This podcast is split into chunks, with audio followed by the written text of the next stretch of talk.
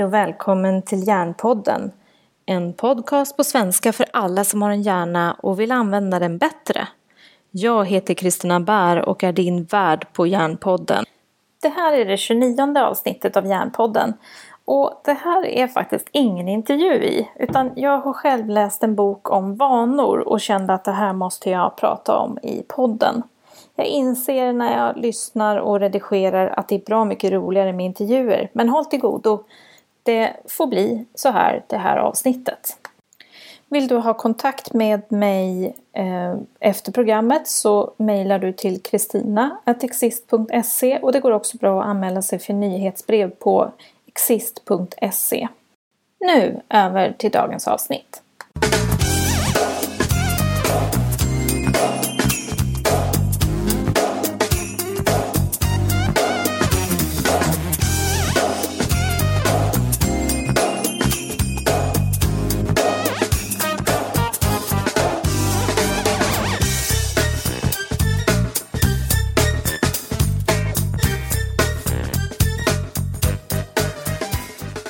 Det här är det 29 avsnittet av Hjärnpodden. Och idag tänkte jag gå tillbaka till de mer basala delarna i hjärnans funktion på sätt och vis. Det här med varför hjärnan skapar vanor. Och vad är egentligen vanor?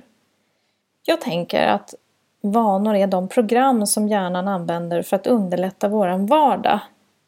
Vår hjärna är ju extremt energikrävande och kräver mycket socker och syre när den ska arbeta. Och särskilt när vi ska använda kvalitativt tänkande. Alltså när vi ska använda våra kognitiva funktioner. Så när vi ska göra en räkneoperation eller värdera information, jämföra information, så går det åt väldigt mycket energi åt det. Därför använder vår hjärna hellre automatiska bedömningar av automatiska program för att snabba på tankeprocesserna.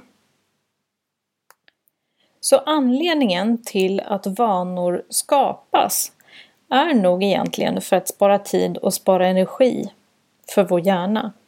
Men hur sker de här inlärningsmomenten? Ett exempel på hur hjärnan lär sig rutiner skulle kunna vara det här med att lära sig att köra bil. Första gången vi ska köra bil då får vi lära oss hur man ska ställa in stolen och backspeglarna för att vi ska kunna se bakåt och se åt sidorna när vi ska köra vidare. Vi får lära oss alla reglage och hur de fungerar och vad de används till. Vi får lära oss att använda bilen både för att köra framåt och att backa. Och hur vi ska blinka när vi ska svänga och hålla ordning på trafiken. Varje sådant moment är en liten bit som vi sen kommer sätta ihop i det fullständiga lärandet att köra bil.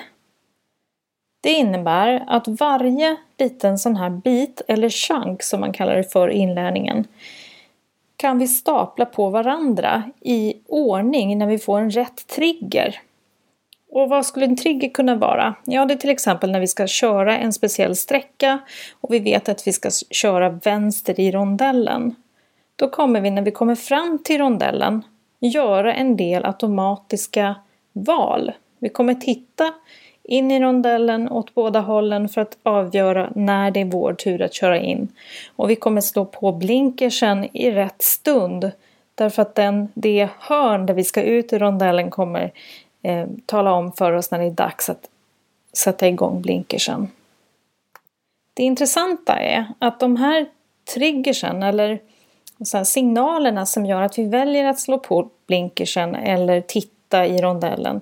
Det är sånt som vi inte tänker på när vi väl har lärt oss köra bil. Då sitter det fullständigt automatiskt. Det bara händer. Och när vi gör rätt utifrån det inlärningsschema i den här rutinen så kommer vi inte få någon felsignal utan hjärnan kommer signalera med en belöning att vi har gjort rätt. Skulle vi däremot ändra på någonting i de här momenten då kommer vi signalera fel upp till hjärnans felsignaleringscentrum kan man säga. Så i fallet när vi ska köra bil, då är det lätt att se att varje moment har sin egen trigger, sin egen handling och sin egen belöning när vi har gjort rätt. Problemet är ju att det här även påverkar inlärningstillfällen när vi ska ändra vanor som egentligen inte är nyttiga för oss. Det fungerar precis på samma sätt. Så för att sammanfatta så här långt så behövs det en trigger, en signal som talar om för oss att det är dags för en specifik handling. Det krävs våran inövade rutin och när vi gör rätt så kommer hjärnan signalera med en belöning. Därmed är inte sagt att det är rätt utifrån ett hälsoperspektiv till exempel, utan det är bara utifrån den sekvens som vi har lärt oss som hjärnan signalerar rätt. Om vi tänker efter, är det någon som någonsin planerar att äta skräpmat ofta? Nej. Men vid några tillfällen har det säkert förekommit för de allra flesta att man har varit hungrig, sett skylten till en känd matleverantör och i det tillfället man var hungrig, som då var triggersen, skapat en rutin att gå in på det här matstället, förse sig med snabbmat eh, och därmed få sin belöning med att man känner mättnad. Alltså behovet är tillfredsställt med en egentligen ganska ohälsosam vana. En hel del av de här vanorna drivs ju av begär och det kan till exempel vara hunger som sätter igång en sån här vana. Eller att man vill ha socialt samspel med andra eller vad det nu kan vara för någonting som driver de här vanorna. En annan eh, belöning som vi många gånger får kämpa mycket för att göra oss av med. Det är till exempel aviseringar som vi får nu för tiden på mail och sms och från sociala medier och alla möjliga sådana här appar. Varje gång som det plingar till i telefonen så skapas en förväntan. Och inte förrän vi har tillfredsställt den förväntan så har vi nått vår belöning. Så triggersen är den här signalen som skapar en rutin att alltid gå in och titta på mejlen eller avbryta vad vi håller på med för att titta på vem det är som har skickat ett sms eller vem det var som kommunicerade på sociala medier. Och I det här sammanhanget så brukar jag alltid säga att jag tycker att man ska stänga av alla aviseringar hela tiden och istället skapa en rutin när man går in och tittar på mejl regelbundet, kanske två gånger om dagen. Det räcker faktiskt för de allra flesta. Om man bara tittar tillbaka i tiden 10-15 år så hade vi mer snigelpost och cirkulationskuvert på våra jobb och inte omedelbar behovstillfredsställelse i direkta svar på mejl. För till syvende och sist så är det faktiskt omöjligt att stå emot att titta på mejlen när den här triggersen har kommit så starkt på aviseringen. Vi bara måste titta efter. Och det finns faktiskt ingen viljestyrka i världen som kan stå emot den här eh, signalen och begäret som väcks av osunda beteenden. Utan det är snarare så att vi måste undanröja det som gör eh, det osunda beteendet. Alltså ta bort signalen till det. Utan att förstå hur vi ska ta bort vad som driver våra beteenden och störa de här serierna av moment som händer så blir det extremt svårt att kunna ändra sina beteenden och sina vanor. Dessutom är det så att varje distraktion är i sig belönande. Hjärnan gillar omväxling.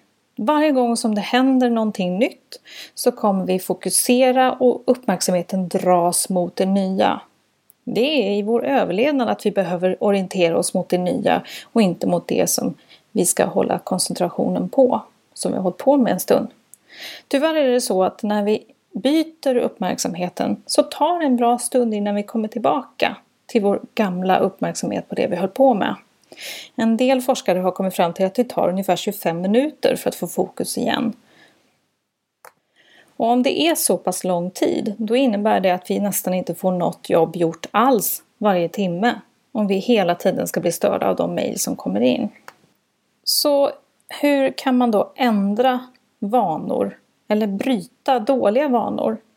Om vi nu vet att det är bättre att gå ut och gå en promenad istället för att hamna i tv-soffan på kvällen. Vad behöver man göra för att få ett nytt beteende att träda i kraft? Ett sätt har, vi, har jag redan varit inne på och det är att identifiera vad det är som gör att vi hamnar i till exempel tv-soffan. Vad är det som gör att den lockar så mycket? När vi väl har identifierat det, då behöver vi ändra någonting i vägen från den triggern till att vi hamnar där och känner belöningen i att hamna i soffan. Vi bör alltså störa den där vaneprocessen som pågår. Vid till exempel rökavvänjning, då är ett av de bästa sätten att störa rutinen kring rökningens tillfällen, det är att störa exempelvis morgonrutinerna. Om det är så att vi nästan alltid, vi människor, har samma morgonrutin så gäller det även när första mor morgoncigaretten röks. Om vi stör morgonrutinen så kommer även det där behovet, den trigger som gör att första morgoncigaretten tänds, att störas och därmed kanske uteblir. I alla fall större chans att den uteblir än att den röks. Så åter till soffan och vad som triggar den. Om vi nu vet att vi triggas av att se soffan när vi kommer hem för att vi är lite trötta och känner ett behov av att lägga oss ner i soffan och titta på en film. Vad skulle vi kunna göra istället? Kan vi störa någonting på vägen? Kan vi bestämma oss för att varje gång ska jag när jag kommer hem gå ut i köket och dricka vatten? Eller ha träningsskorna precis innanför dörren för att egentligen aldrig komma in så långt att jag hinner se soffan? Jag såg något bra exempel på att det bästa sättet att ändra träningsrutinerna det är att egentligen ställa träningskläderna eh, eller träningsskorna nedanför sängen och sova i träningskläderna. För då har man inga ursäkter än att bara stoppa ner fötterna i träningsskorna för att komma ut på morgonpromenad. Och en annan viktig sak när det gäller vanor är att de faktiskt inte går att sudda ut helt och hållet. Utan i lägen där en trigger sätter igång skeendet med beteende mot den belöning som vi är vana att få så kan vi hamnar tillbaka i samma gamla mönster igen.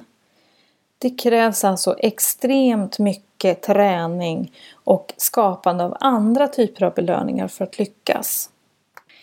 I dagens samhälle är vi ofta väldigt uppkopplade till både telefon och till dator och det gör att vi får den här omedelbara belöningen hela tiden genom aviseringar och mejl och svar och känsla av att vara i ett socialt sammanhang.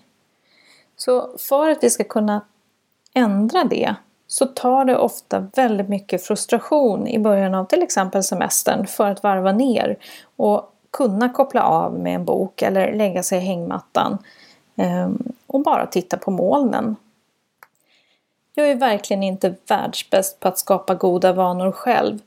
Men jag har intresserat mig för det här området för att det borde kunna gå att få till bättre rutiner och bättre vanor för att spara tid och för att skapa bättre hållbara system på jobb till exempel.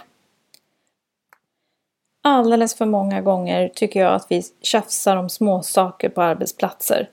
Vi tjafsar om hur saker ska göras och det blir personkonflikter istället för att vi ska kunna titta rent konkret. Vad skulle gagna arbetsflödet eller vad skulle gagna dig som min arbetskamrat för att jag skulle kunna få eh, vad kan jag bidra med helt enkelt? Rutiner, såväl på jobbet som privat, är ju till för att vi ska spara tid. Och i viss mån även tankekraft. Vi behöver inte uppfinna hjulet hela tiden. Problemet är ju att vi ibland går på rutiner som inte är särskilt ändamålsenliga. Då gäller det på något sätt att titta på vad som skulle kunna vara en ny trigger för att kunna förändra det beteende som vi har varit inne i som inte har varit något bra. För den som vill fördjupa sig mer i det här med vanor och vad som händer när vi skapar vanor och varför det är så förtvivlat svårt att ändra på vanor kan jag föreslå boken som är skriven av Charles Duhigg. Han har skrivit en bok som heter The Power of Habits.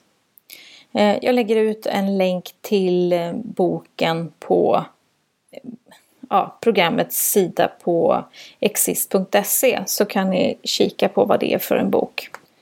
Vilken vana vill du själv fundera över som skulle kunna gagna dig bättre? Interagera gärna och skriv en kommentar till mig på Twitter eller på Facebook och hashtagga Nyvana. Fundera på vad som driver vanan. Vilken impuls är det som gör att du genomför det där som du vill förändra? Och hur skulle du kunna nå något annat beteende? Och inte minst, varför vill du ändra vana? Vad är meningen med det? Hur skulle det gagna dig och var är du då om ett halvår när du har lyckats? I nästa avsnitt kommer jag intervjua Anders Hansen som pratar om fysisk aktivitet. Och det här kan ju vara en uppstart inför det programmet. Men som sagt, hashtagga ny vana, utmana dig själv och framförallt glöm inte att sätta ett mål vad du vill uppnå med att ändra en vana. Det funkar inte att bara ändra vanor för att någon annan tycker utan det handlar ju om vad du ser för nytta med en vaneändring. Mitt mål blir att eh, läsa mer böcker istället för att se på min mobil. Med andra ord så hoppas jag att jag blir mycket mer frånvarande på sociala medier och att det faktiskt ska märkas. Som vanligt, om du vill ha kontakt med mig så kontaktar du mig lättast på kristina.exist.se eller via Twitter, exist.se eller Järnpodden på Twitter. Givetvis går det också bra att ta kontakt via LinkedIn och där kan man söka på Kristina Bär. Varmt välkommen åter till Järnpodden!